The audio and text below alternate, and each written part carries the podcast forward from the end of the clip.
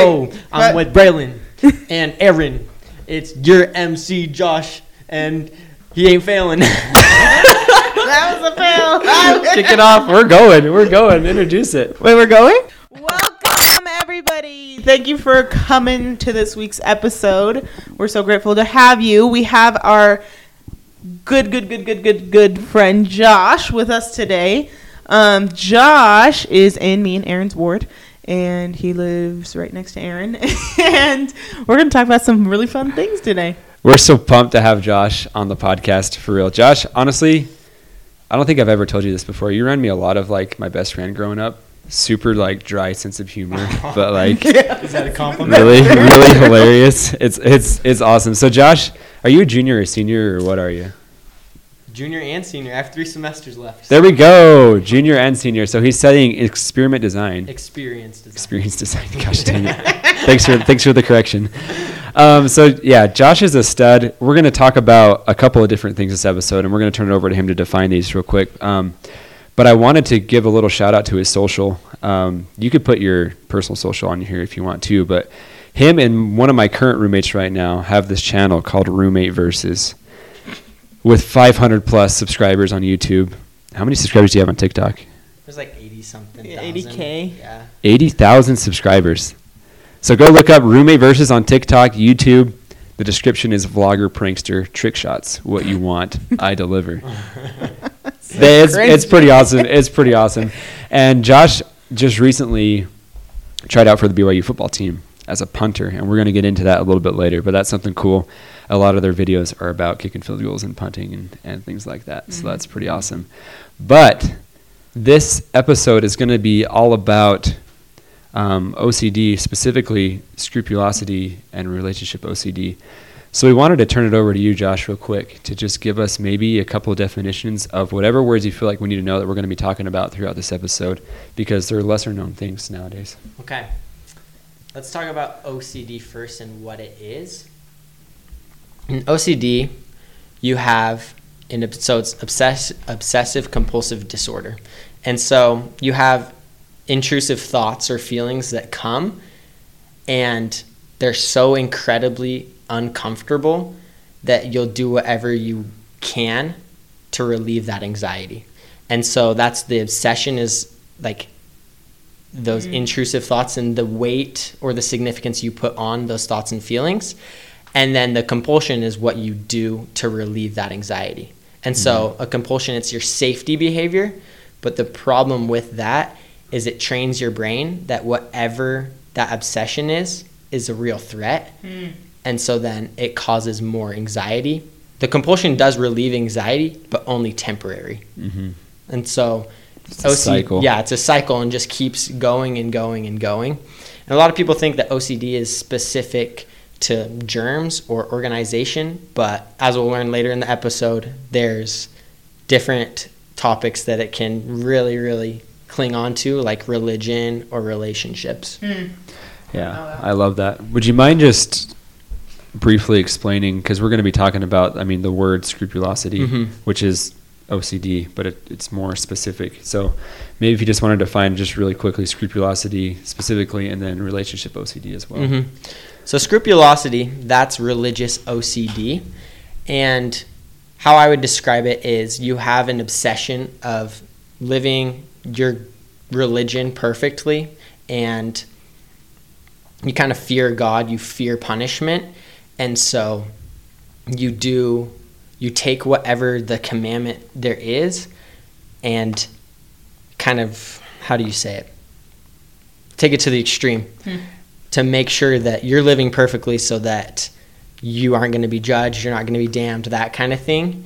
But you're always self critical and you're always trying to be perfect, that you end up, you don't have room for God's mercy because you're worshiping a God that you fear, if that makes sense. Yeah, Mm, that's yeah. interesting. I wonder if it's like prevalent in more, like not just Christian religions, but like religions around the world. That would be interesting to look up after this. It would be. Yeah. So that's that's scrupulosity, and then let's jump to relationship OCD, and then we can jump into your background after Mhm. that. So relationship OCD, that's I think many people know what relationship anxiety is, But for example, relationship OCD, it can hold on to like, oh, is my partner perfect? Are they did they misunderstand what I meant or what I shared? And then you have to that compulsion. So if you have that obsession, which I have had, where like, oh, did I say the wrong thing? Causes tons of anxiety and discomfort. And so then that compulsion is to ask, hey, did I say the did I offend you or did I hurt you or whatnot? Mm. But the problem is it just keeps going on and on and on. And so that's an example of how relationship OCD affects you. But it's just in relationships, you're so obsessed with the relationship being perfect that you have control of the situation and the outcome. Mm, uh, yeah. Wow. We're gonna get deep today, folks. Let's do it. Let's do it. Dang. Okay, so let's start off with. Wait, first of all, I want to tell a story. Um, Josh was assigned to be my ministering brother. Him and his friend Tyler, and then from there we just all From roommate really good versus Tyler. Yeah. Same Tyler. Roommate versus Tyler. And Josh, just to tell you a little bit who he is as a person, I was like struggling really bad. I don't think you can actually understand to this day how bad I was struggling. And he he sent this message to me of him and Tyler and like arrows. Like it was like a text message. It was like group chat. It was so cute. Uh, introducing them. And the next day I was like, "Hey, can I get a blessing?" And he's like, "Yeah, of course." And I, and he's like, "Today?" And I was like, "Sure." Like I in between classes, he's like, "We're on it." And so he came over with Oreos, so sweet. And I just looked in my notes the other day and I wrote down like some of the things that he said in there, and it's kind of been like a motivation for me.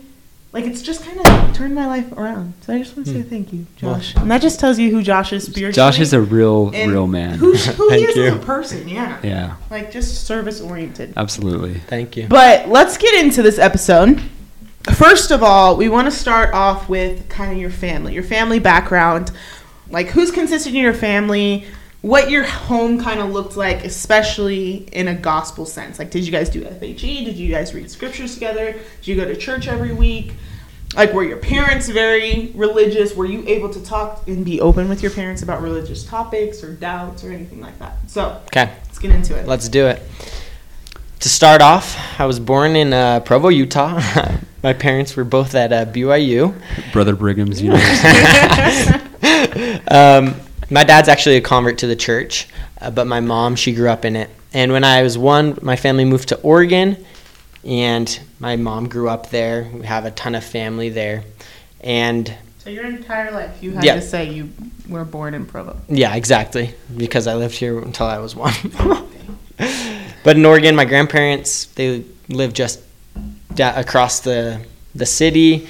We have cousins that live across the street, multiple cousins that live in the same city as us. And so my family's always hung out with our extended family and my grandparents, and I have seven siblings. I That's know- awesome. I don't know if you guys where knew do you, that. Where do you No, fit in? Where do you fit know in in those seven siblings? I'm the third oldest. Okay. What Nice. the- I know. So both my older siblings graduated from BYU, and my sister got married last year. My brother got married two years ago. So talk a little bit about like your upbringing when it comes to like church matters, things like that. Like was scripture study a, a consistent thing, family home evening, stuff like that. Mm-hmm. Yeah. So we did, you know, as much as uh, parents of eight kids can get. we did FHE every week. We did scripture study as often as we could. Went to church every week. Um, the gospel is something that's very important to my family, my parents, especially because my dad grew up in an alcoholic home, and it was his his dad, my grandpa, and when he was about 15, the missionaries knocked on his door and he started talking to them. And they invited him to church and he said he couldn't go. And then my grandma was like why couldn't you go? And he's like i don't have a suit. And so then my grandma bought brought him to the store to get him a suit. And i've talked to her about it. She's not a member but she said anything that could have given my son so my dad stability and mm. like put him on a good path then she was supportive of that Yeah. and so because my dad was very you know grew up in an unstable home and joined the church he very committed to living the gospel because he knows the difference that The opposite. yeah exactly exactly That's super interesting. My dad was also a convert actually when he was 19, probably around the same age Yeah. that your dad was. So that's, super cool. Yeah, that's awesome. Let's um let's dive into more of the mental health side. So take Okay. us back as far as you feel like you need to, but to the beginning of your mental health journey. Let's just start at the beginning and kind of go from there. Okay. When I was nine, I got diagnosed with Crohn's disease.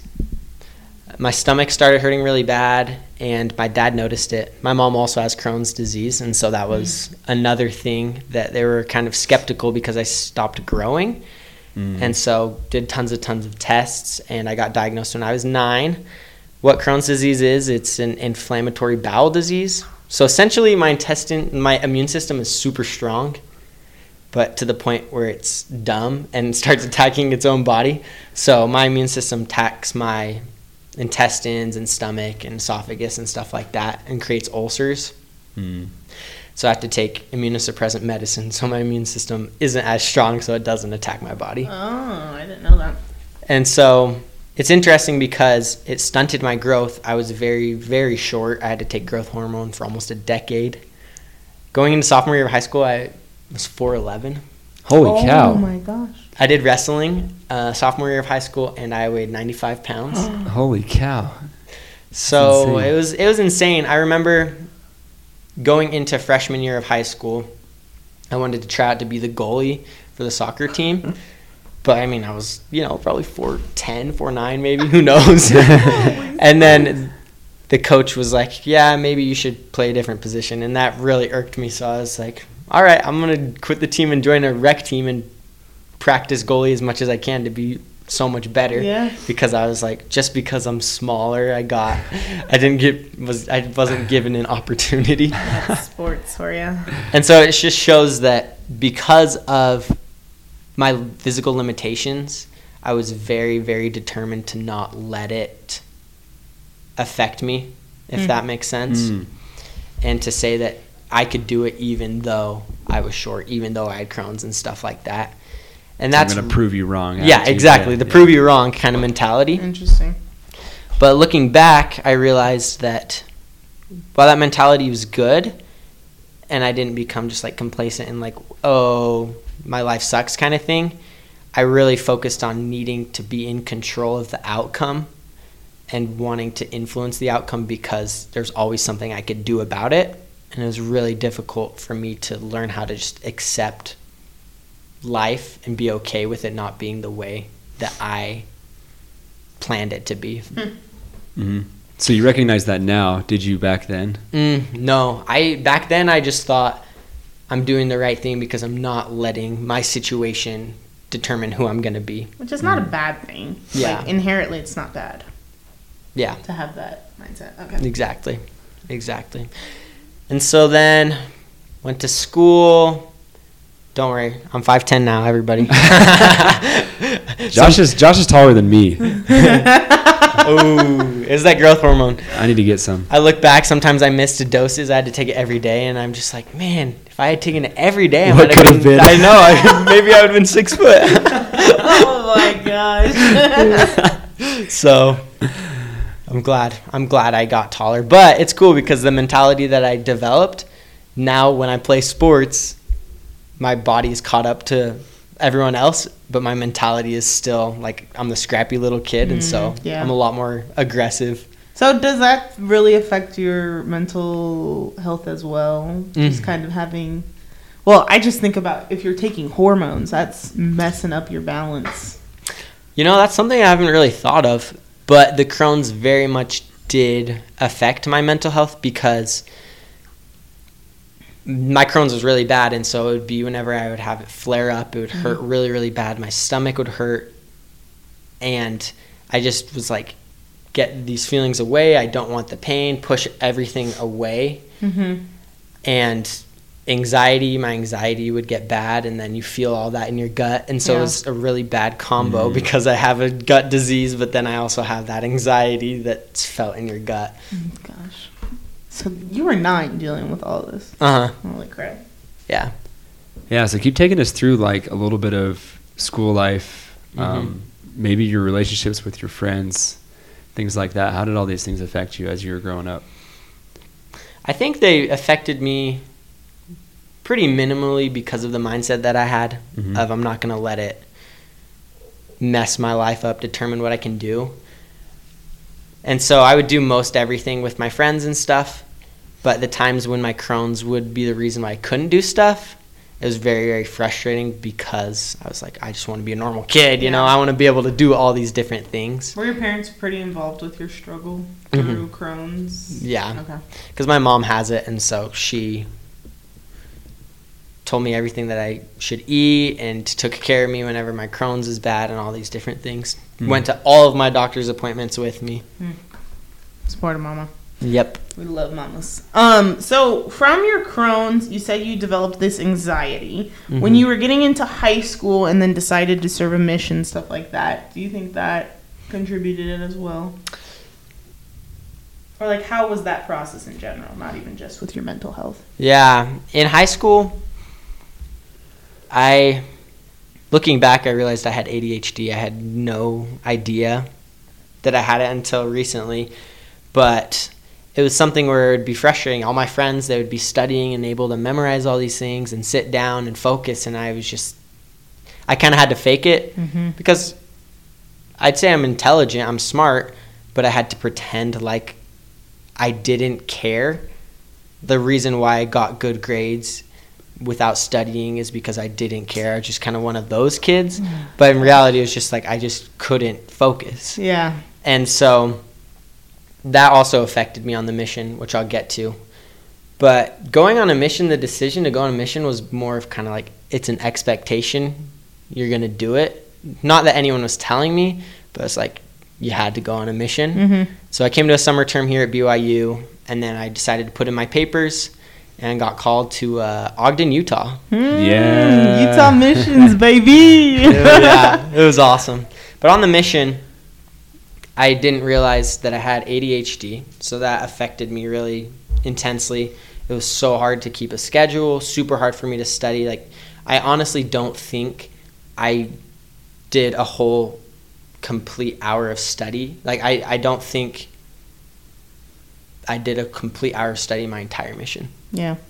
and I just you know always thought that it was me that I wasn't obedient enough, I wasn't trying hard enough, and stuff like that. Yeah, I was like, I don't even think that's something that you could be hard on yourself about. Because I feel like I've, I can't focus that long. You study a lot on the mission too. Like, That's a big part of your day. Yeah. Yeah, Studying. and so I just kind of had to you know BS it. I was just like faking it till Yeah. I made it, and making sure nobody knew that I didn't know how to study or whatnot. Yeah.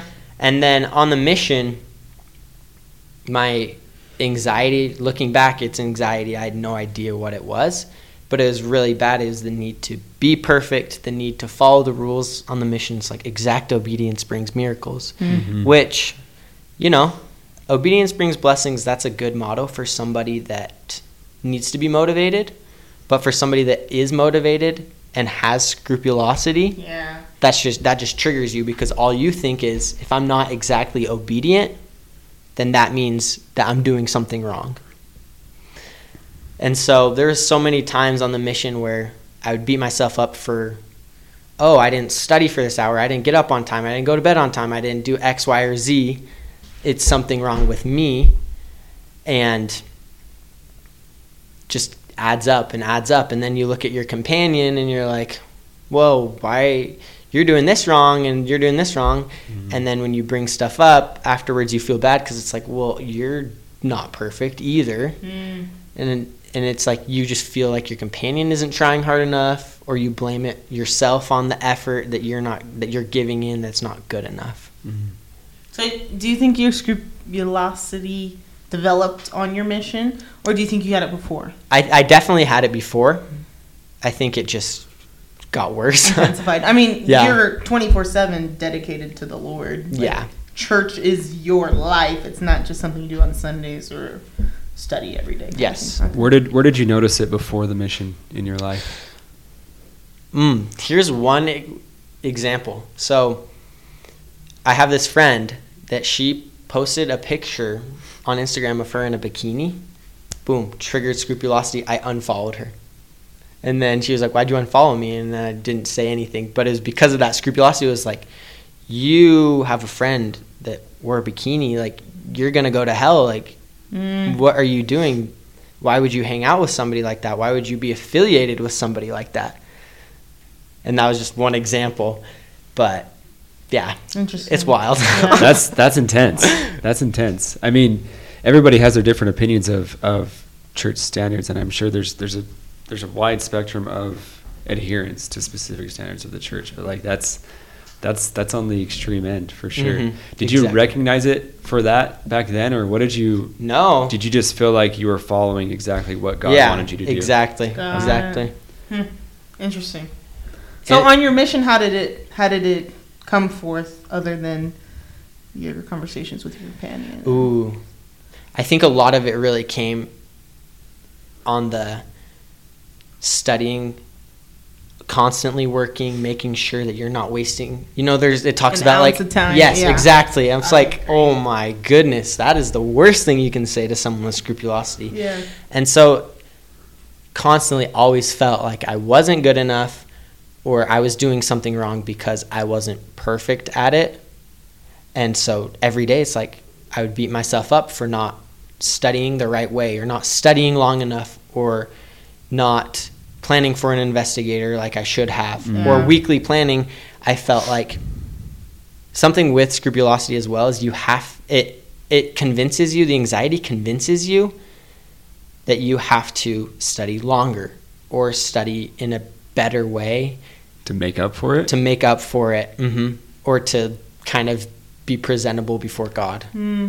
Interesting. So you you said, sorry, you want to go Ray? Or you wanna- Yeah, which in reality is not the atonement, right? Correct. It's not mercy. It's not grace. It's not anything that Christ expects of us. Yes. Okay. hmm Yeah, yeah, that's that's exactly right. And you, and you said you would beat yourself up for Mhm. not maintaining this extremely high standard that Yep. you had set for yourself due to scrupulosity. What did that look like when you say you beat yourself up? Was it mental thoughts? Was it did you have a did you did your motivation drop? Was it did it affect the work? Like what did beating Mm, yourself up that's a look good like? question.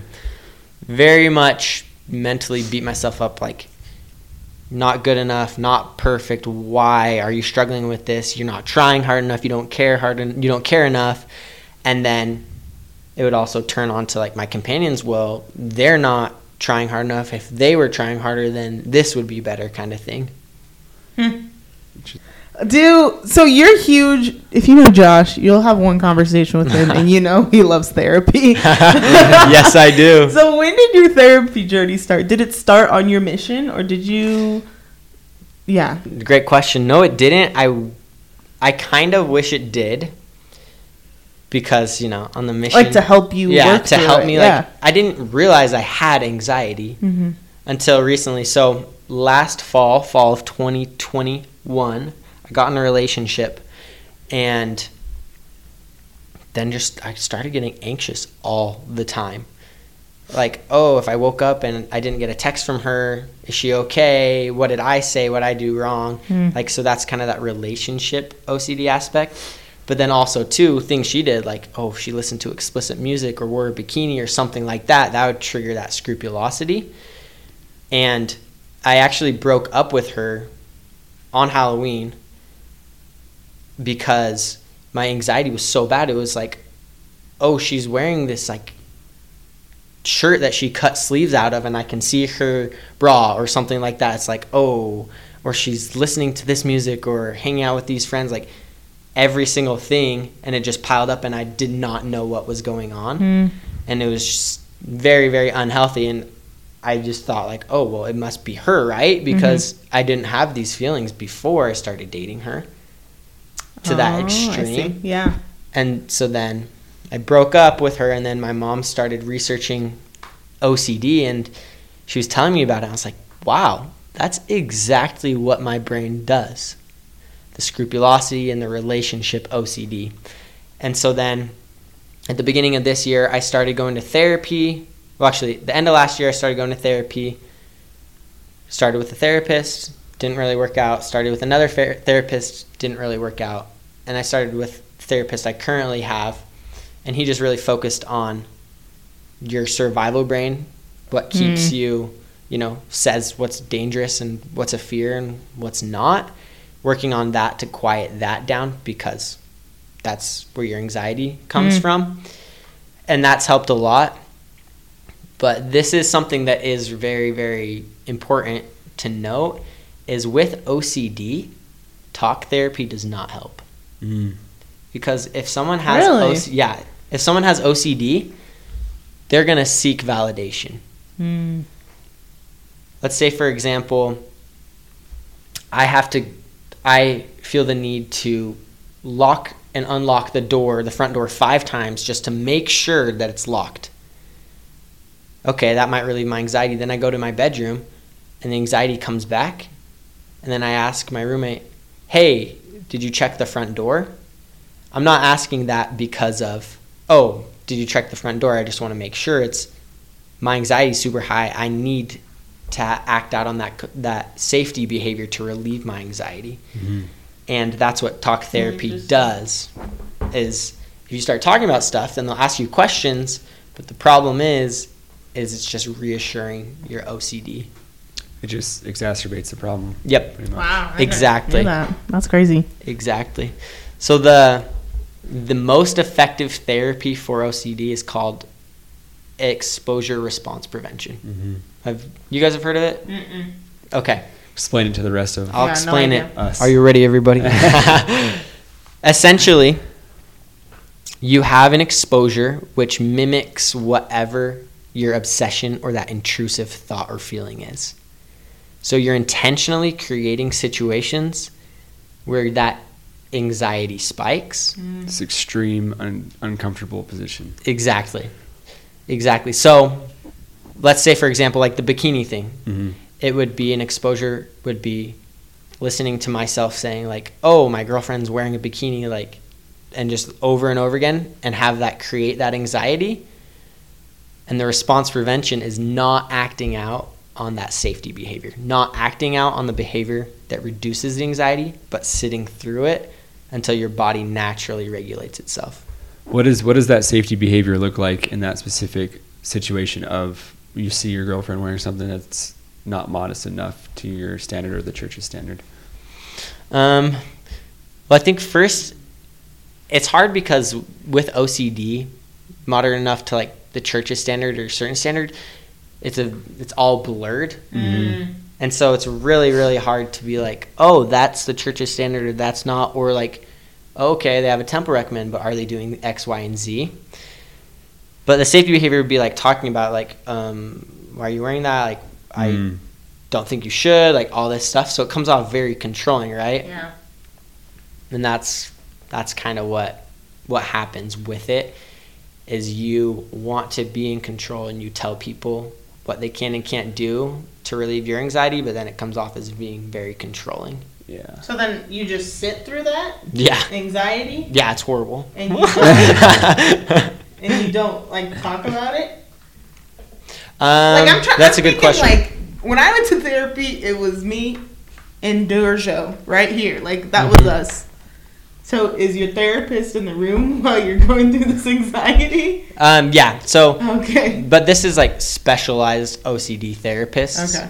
and I my therapist isn't a specialized OCD therapist, but I know from what people have said that it's it's less of I think that therapist is there to make sure to make sure you don't act out on that safety behavior or to at least delay your compulsion so that over time you're able to not act out. Does that make sense? Yeah. Yeah. Okay. Yeah. I get that. So you said earlier, I believe you said earlier that your scrupulosity led to your relationship OCD. When did you become aware of all this stuff? Hmm. Like all the OCD stuff. Yeah, when did- yeah, because did- you went on your mission. Mm-hmm. You kind of had this issue. You came home from your mission. I'm guessing you still kind of went through it. You kind of were dealing with it, and then you got into this relationship Yes. recently. Yes. Yes. And then you started to go to therapy. Yeah, Uh-huh. when, when were when were you able to identify it for what it was? It was the end of last year, beginning of this year. After I I broke up, and my mom was like, "Hey, this is OCD. Have you ever thought about this?" And then I'm, that's when it all started. And mm. then because it it perfectly described my situation. And there's Dr. McClendon is her name, and she is a member of the church and the one of the best scrupulosity therapists. But she wrote an article that I'll pull up and read the introduction. She wrote an article talking about scrupulosity, and I think that it's a really good resource to to see if you have it. Not necessarily confirm that you have it, but to see if any of this resonates with you. to try and work through. Yeah, exactly. Interesting. I feel like we haven't tou- we haven't touched on it a lot, but kind of more of.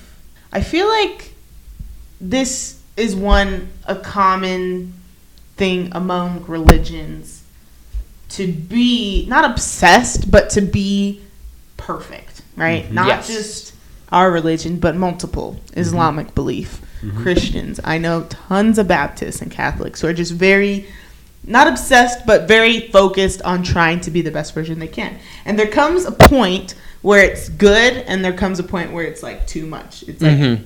It's Yes. worse when you're trying to get to this like level of perfection that can never be reached Yes. in this life. Let's just start off with that. Can't be reached, but there's a fine line between this is too much and this Mhm. is this is you're trying to be better every single week, every single day. Yes. And so I think that differentiation is important to note. I don't know. Am I wrong? I don't know a lot about yeah, no, yeah, that's great.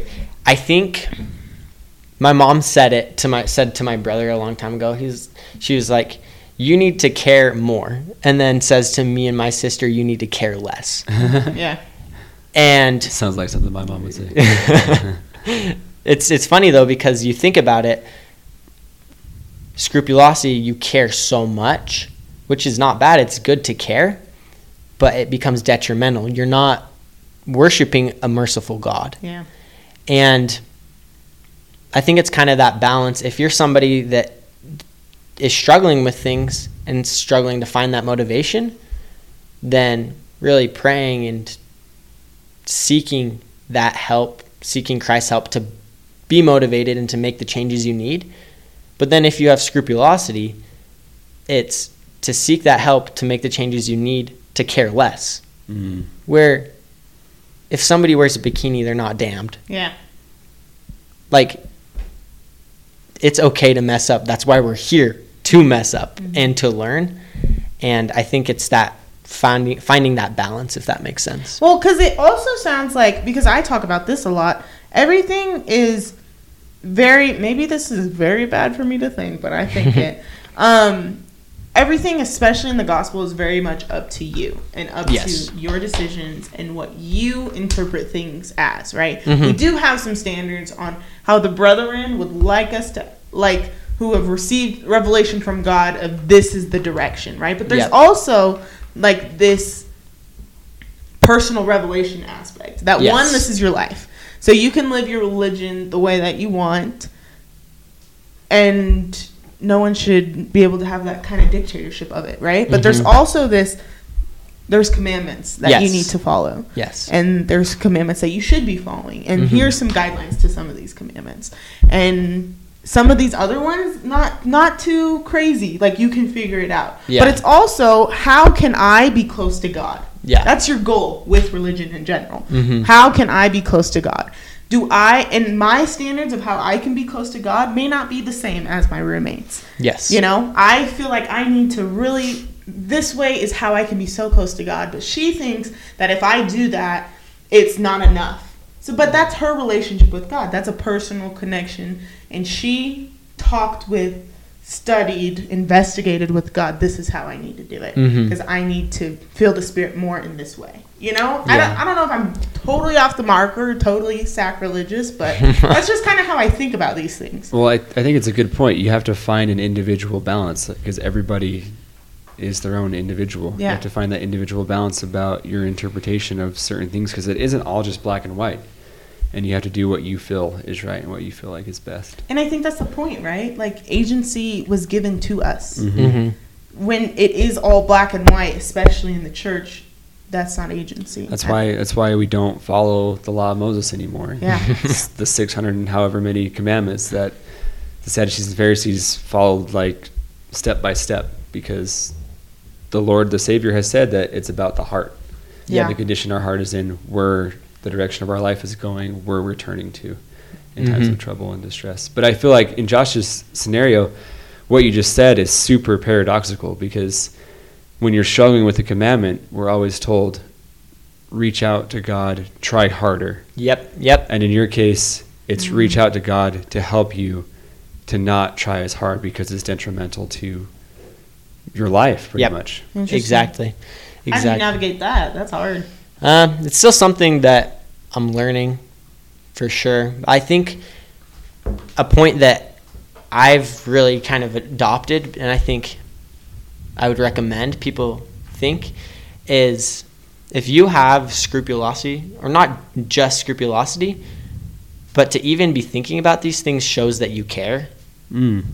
That's a good point to make. And for me personally, scrupulosity has been kind of like a safety of if I keep doing these things, then that makes sure that means that I will always care about the commandments, care about following God because I'm always beating myself up that I'm not doing good enough. Yeah. It's my life has improved so much since I started going to therapy and taking meds and working on that OCD. It's it's harder I feel like to live the commandments, but it's because I'm actually wanting to live them, Yeah. choosing to rather than I'm afraid. It's it's your heart doing it. You're not- it's- Exactly. I feel like, and you could tell me if this is completely off, but on the mission, I feel like common thing I always hear is, "I'm on a mission because it's, it's a commandment, Mm. and I follow the rules because it's a commandment." My heart w- really wasn't in it at first until I learned to love those things Yeah. and do them out of my own free will, Very true. Mhm. and that's when you actually find joy Yeah. in work, and it's probably relatable to life as well. Exactly. And I think that's also been something that's been tough to accept is wow, if I had known about this, Mm-hmm. my mission would have been so much better. Mm-hmm. And I'm grateful to learn it now rather than 50 years in the future. But to bring more awareness to it that these are things that are real that people struggle with. I think very much too. Um, I don't know if this was the same experience for you, but serving in Utah with Mhm. mission with members all around you, you kind of put yourself on that standard because you want to be like the best missionary all these members have ever seen, right? But also like all these members have a standard for you Yeah. as a missionary. And to be the beacon and to be the one who's gonna baptize their friend that's been taking missionary relations for 15 years, you know, like I, I don't know. I think that even adds like a different layer to it. Are we calling out Utah members? Yeah, we are. That's all right. I'm a Utah member. No, it's a- it's tough. Like no, it's, I, it's a culture thing. I really before yeah. before my president that I had came in, they had this book of like it was huge. It was called the Red Binder, and it was just all these stupid rules like don't drink Coke in public, don't do this, don't do that. And when my mission president came, he's like, "We're not living the law of Moses, folks. Like, why are we doing this? Like, we're gonna go by the white handbook." Because that's what the brethren gave us. Anything outside of that, come talk to me if you are really struggling with whatever this means. Yeah. You know? And that's what how I feel like God is kind of telling us when we think of life like that. Or Mhm. when you were going through your scrupulosity. Yeah. Scrupulosity. And I think a really good mindset to adopt is that God is not looking for ways to punish us. Hmm. That Yeah. why would he do that? He's just looking for ways to bless us and we don't have to be anywhere near perfect. We don't even have hmm, I don't know if this is correct doctrine. But like yeah, we don't have to be living the commandments for him to bless us.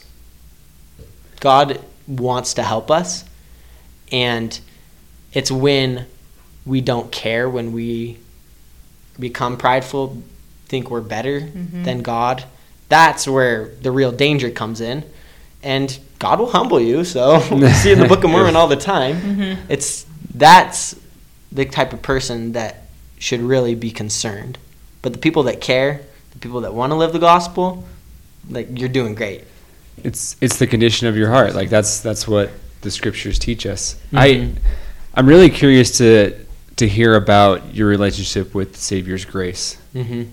because I feel like I'm Yeah, sure it's I was gonna developed it's that. developed over time, but the Savior's grace, at least my understanding of it, and I'm sure this is different from other people's, is I don't have to be perfect.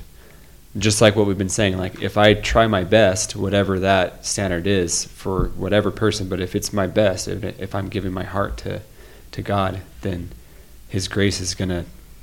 Mm-hmm. I don't know what the correct word is for that, but what is what is your relationship now? What is your relationship to, or what was your relationship to the Savior's grace back then, compared to what you feel like it is now? It was back in the day. It was Christ suffered for me, so if I can do as little things wrong as I can, that's going to minimize his suffering. If that makes sense. Yeah, I think a lot of people share that. Which is crazy because you just said suffered in the past tense, Mm-hmm. and you're going to mim- minimize how much he's Exactly. suffering. exactly. And it's only till recently that I've started with adopting and changing that mindset and my belief in Christ's atonement and his mercy and grace. But it was very like atonement only for mistakes that are big. Like you have to do everything in your power and then Christ is going to help you. Mm. But now it's a lot it's so much healthier but it's way different and way better to see oh i don't have to be perfect like i don't even have to my best is the effort i'm giving in i don't have to be better at this or better at that to qualify for his grace See, I think that's the word qualify. We always think Yeah. we have to qualify him Yeah. for his grace. Mhm. There's no qualification necessary. and you, you said as long as I'm putting my full effort in, then then God's going to help me the rest of the way. But in reality, when you have that relationship with grace and with with the Savior, He helps you to put that effort in. It's not Mhm. like you put that effort in and He helps you the rest of the way. But Yes. He's there helping you put that effort in. hmm and any any effort you bring is the best effort you can Mm-hmm.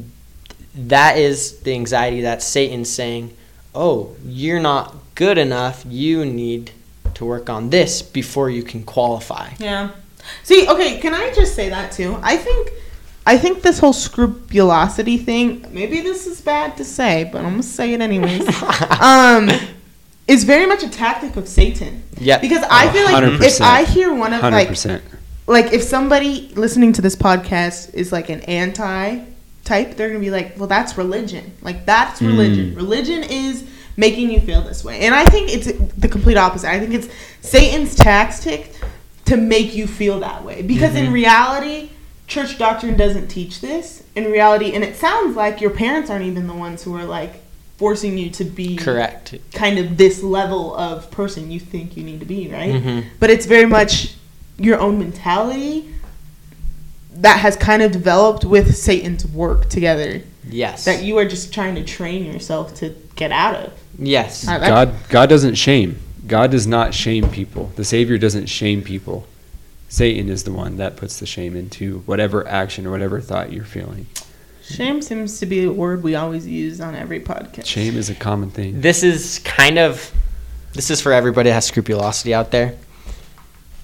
But another thing that's hard with scrupulosity is, oh, you need to feel godly sorrow. Mm. Ah, And the problem is, is when you have scrupulosity, you don't know the difference. And so Dr. McClendon, the OCD therapist, she wrote two articles, and they're in uh, the. It's for the young adults. I forget what that magazine is called, but there's one called "Understanding Scrupulosity: Religious OCD," and then there's another one, "Discerning Your Feelings, Anxiety or the Spirit." hmm. And there's a chart, Oh my goodness, that's incredible. a really good chart that says anxiety versus the spirit. Anxiety is future oriented, often gets generalized to other areas, gets progressively more intense and distressing. Uh, the feelings of anxiety you're worried, unsettled, agitated, fear, panic, sense of crisis, even for minor issues, impulsive, confusion, don't know what to do, debilitating guilt or condemnation. But then the spirit is present oriented, has a specific or narrow focus. You feel discomfort, but that's diminished with repentance and peace. And feelings calm, even with feelings of dissonance, urge to act or repent, with purpose, thoughtful, emotional space to ponder, clarity, you know what to do, and godly sorrow is the desire to improve and belief that it is possible. Mm. And so you're spot on. The anxiety, the scrupulosity, that's a tactic of Satan. He wants to create confusion, he wants to create anxiety. And that is something that's very important is to ask yourself, is this anxiety or the spirit? And it, it it's hard at first because you're so used to it being anxiety. But as you think and ask yourself those questions over time, you learn, oh, that's my anxiety or oh i think that's the spirit because it feels this way and it feels different So you kind of work through it in your brain. yeah You kind of recognize it, you approach it in your brain, and you say, "What is this?" Yes. And that's kind of how you get through mm-hmm. those urges, or yeah I don't know the word. the obsession Obsession. Well, the awareness, awareness is everything, right? Mm. mm-hmm. That's Wow. that's awesome, and and we'll we'll attach that article link to the show Mhm. notes so everyone can access it because that sounds. I feel like I've come across that before, but that sounds like an awesome read. yeah I wanna I wanna dive into a little bit. We're all y, we're young single adults. We're YSAs living in Utah Valley, and the dating scene is is pretty much all that anyone ever talks about. So I mean, we have a few more minutes together. I want to ask you a little bit about. Um, go through what dating's been like for you. What has your experiences dating been like so Mm. far since you've become aware of this? the awareness i think has just been super helpful of the different things those obsessions that i have of i wake up oh did my did my girlfriend text me oh she didn't text me i need to text her to see if she's okay or did i say something wrong. Just being aware of that helps a lot to know okay that's anxiety. It doesn't doesn't make it easier per se to sit with those feelings mm-hmm. but over time it's definitely helped. Like okay am i texting my girlfriend because i have anxiety about a situation? Like if i feel hurt am i going to not text her because of that pain Yeah. if I have anxiety, am I going to text her because of that? Versus, would I do this if I didn't have anxiety Mm. or if I didn't have those feelings? Hmm. So I wanted I wanted to ask as well. The church's standards are relatively specific when it comes to dating, Mm-hmm. especially before like a mission, before Mhm. during high school, but it, but even afterwards, when when we're all in these young single adult war, wards and dating is a big part of life. I want to ask specifically, how do you cope with the church's standards? And Yeah. I know everybody Yeah. Good everybody is asking and wondering about passionate kissing. I feel like that's one of the, that's one of the biggest topics of debate when it comes to young All right, single Bishop, just adult. talk about it today. Okay, Yeah, so are, are you guys ready for this? It might blow your mind. I don't know, but I th- I personally believe 99% of all this counsel that leaders of the church give is to people without scrupulosity. Because for me, my girlfriend, she was the first person I ever kissed. And when I kissed her, triggered. It Mhm. was my brain, anxiety was flooded. Like, you're going to go to hell for this. This is going to lead to breaking the law of chastity. Hmm. And Just a kiss. yeah, exactly. And it was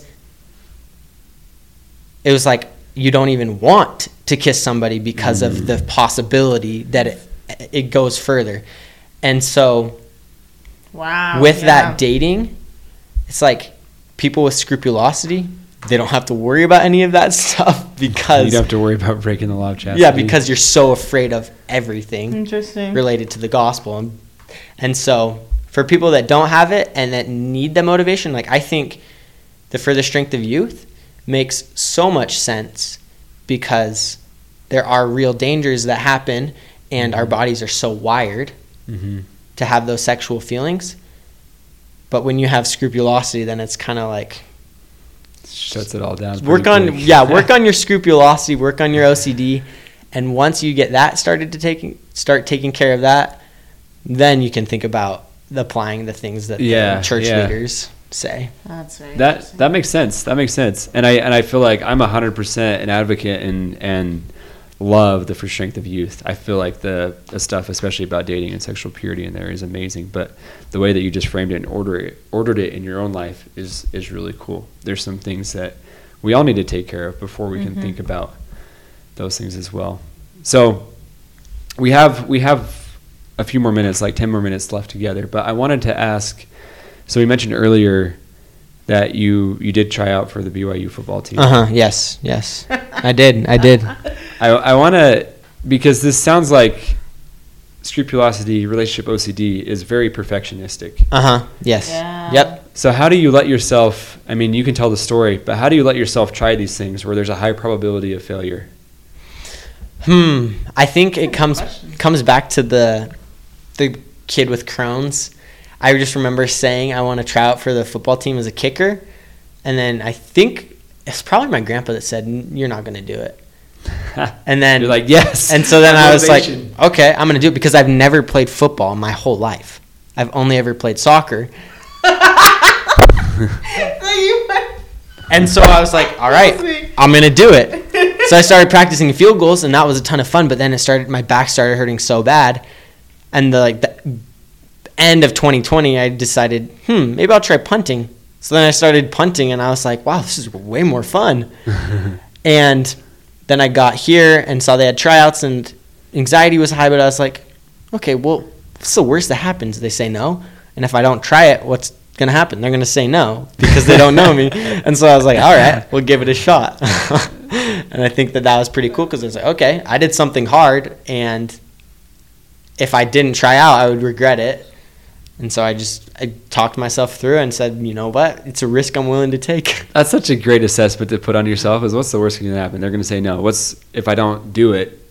They're going to say no anyways because Yeah. they don't know me. I love that. I love that. So Dang, I want to I want to relate that a little bit to the gospel. So the church has standards, and we're we want to be able to see our families, and we want to be able to be with God on the other side. What keeps you trying here Mm. in this in this mortal existence with this perfectionistic mindset or something that you're Yeah. that you're working through but like for people out there that might not have hope like why do you keep on attending church why do you keep on following the church's standards when you have all these thoughts going through your head That's a great question, yeah.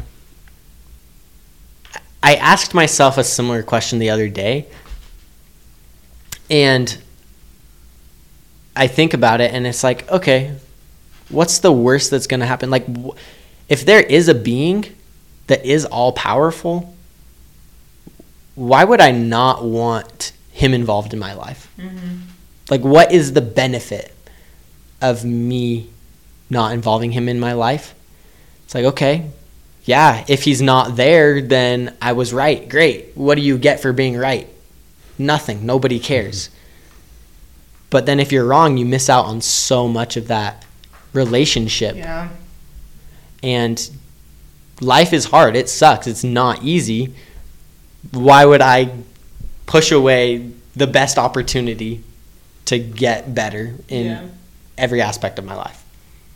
It's kind of like if you live your life in the accordance of the gospel and then you die and you find out nothing, like all of it's not true. Like you lived a great life of Yeah. service, of obedience, of Virtue. loving people and caring for yourself and trying to be the best person you are, you know? Yeah. Like that's a great mentality.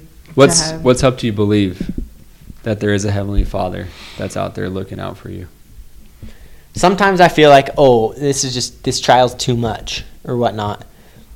But going through Crohn's, I've really developed a lot of empathy for others, and it's helped me.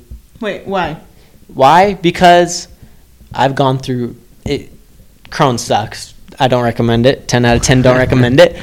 But just I've gone through so much pain because of it, and when I have struggled, I've prayed and been like, Heavenly Father, like, uh, if you want, you can take this away, but like at least help me gain a stronger testimony testimony of the atonement and like feel that comfort. And that's very much helped me in my life. And then I look back and it's like, okay, I am grateful that I've gone through it because I'm so much more empathetic. When I see people struggling, then I'm able to think, wow, that sucks. Like, what do you need? How can I support you? Hmm. And for God letting me go through that, it's like, yeah, it sucks, but because I have gone through it, it's defined who I am. Mm.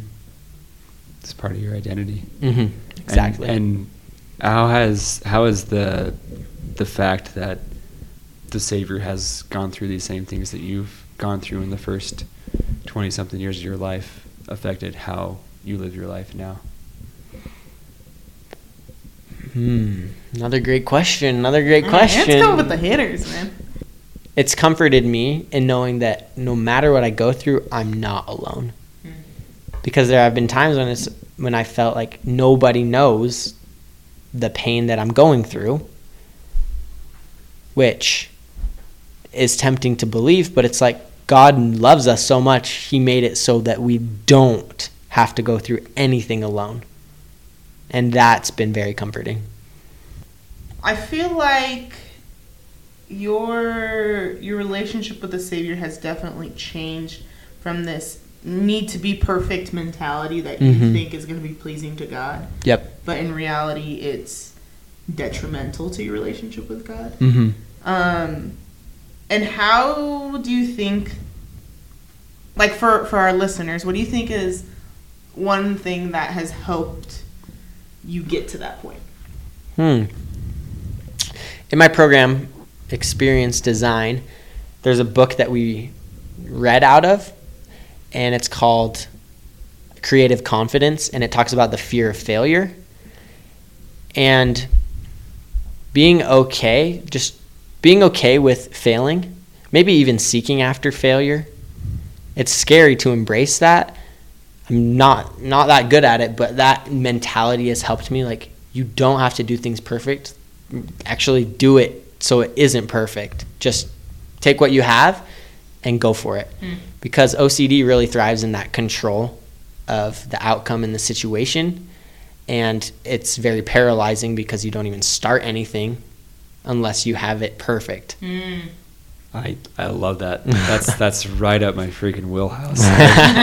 one of my one of my favorite one of my favorite books I've ever read is called Failing Forward by John Maxwell. Mm-hmm. It's just it's all about that that idea. It's awesome, awesome. So, um, we're gonna wrap this up um, Our last question. with our last question. Ooh. So so Josh, tell us if you're to. I mean, I'm sure you do meet people that are, that are struggling with the same thing. But Uh-huh. of all the things that you've gone through with scrupulosity, with Crohn's, with um, relationship OCD, and the things that you continue to to battle with and, and your journey through it, what thing do you want to bring into the light for those that might be going through the same thing right now? Hmm. It's a great question. Yeah, we ask it every time. So good. I like every time we ask it, it just it's so good. I think the one thing that I would want, like, I would want to address people with scrupulosity for sure because scrupulosity sucks. And it's something that the gospel, like, the counsel that we've received and stuff like that is not meant for people with scrupulosity. And to know that you're not alone, there are other people that go through this. There is hope. You can overcome it, especially with Christ's help. But to be patient with yourself and be okay with not getting it right and taking, you know, you have your journey, be okay with that. You don't Mhm. have to live it perfectly. Yeah, I love that. Be okay with failure. Mm-hmm. I love that that time. I do want to say that again. You have your own journey. Yeah. Okay. You have your own journey. no, but seriously though, it's you have your own journey and you there's no perfect journey. It's yours. You don't have to worry about living it perfectly. God's going to help you. Give me some, dude. Bing Should be bong. like a quote on a wall or something. We're definitely gonna make that into a reel. I think.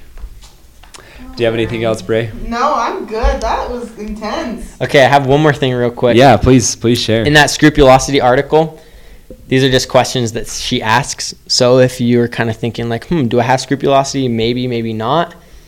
She says, Do you constantly obsess about living the gospel the quote unquote right way? Do you feel an urgency to repent for the same mistake or sin over and over again because you doubt whether you have repented, quote, properly? Do you feel perpetually guilty? She says, if so, you might be struggling with a form of obsessive compulsive disorder known as scrupulosity. Mm. So get help. It's worth it. Trust me. That's awesome. Well, Josh, thank you so much for coming with us today and of course. doing this because I think it's really going to bless a lot of lives. And I hope so. we're grateful for all the different like points that we've hit today and like just the wide range of things that we talked about because I think it's going to be helpful to lots. Absolutely. Thanks so much, Josh. We love you all. If you found anything that's helpful in this episode, or if anyone came to mind, we encourage you to please share it with at least one person to help people out. The principles that we talked in here, talked about in this episode, can help people of all sorts of different backgrounds, not only those that are struggling with scrupulosity or OCD in any way. Yeah. Anyways, we love you all, and we will see you next week. Bye. Bye.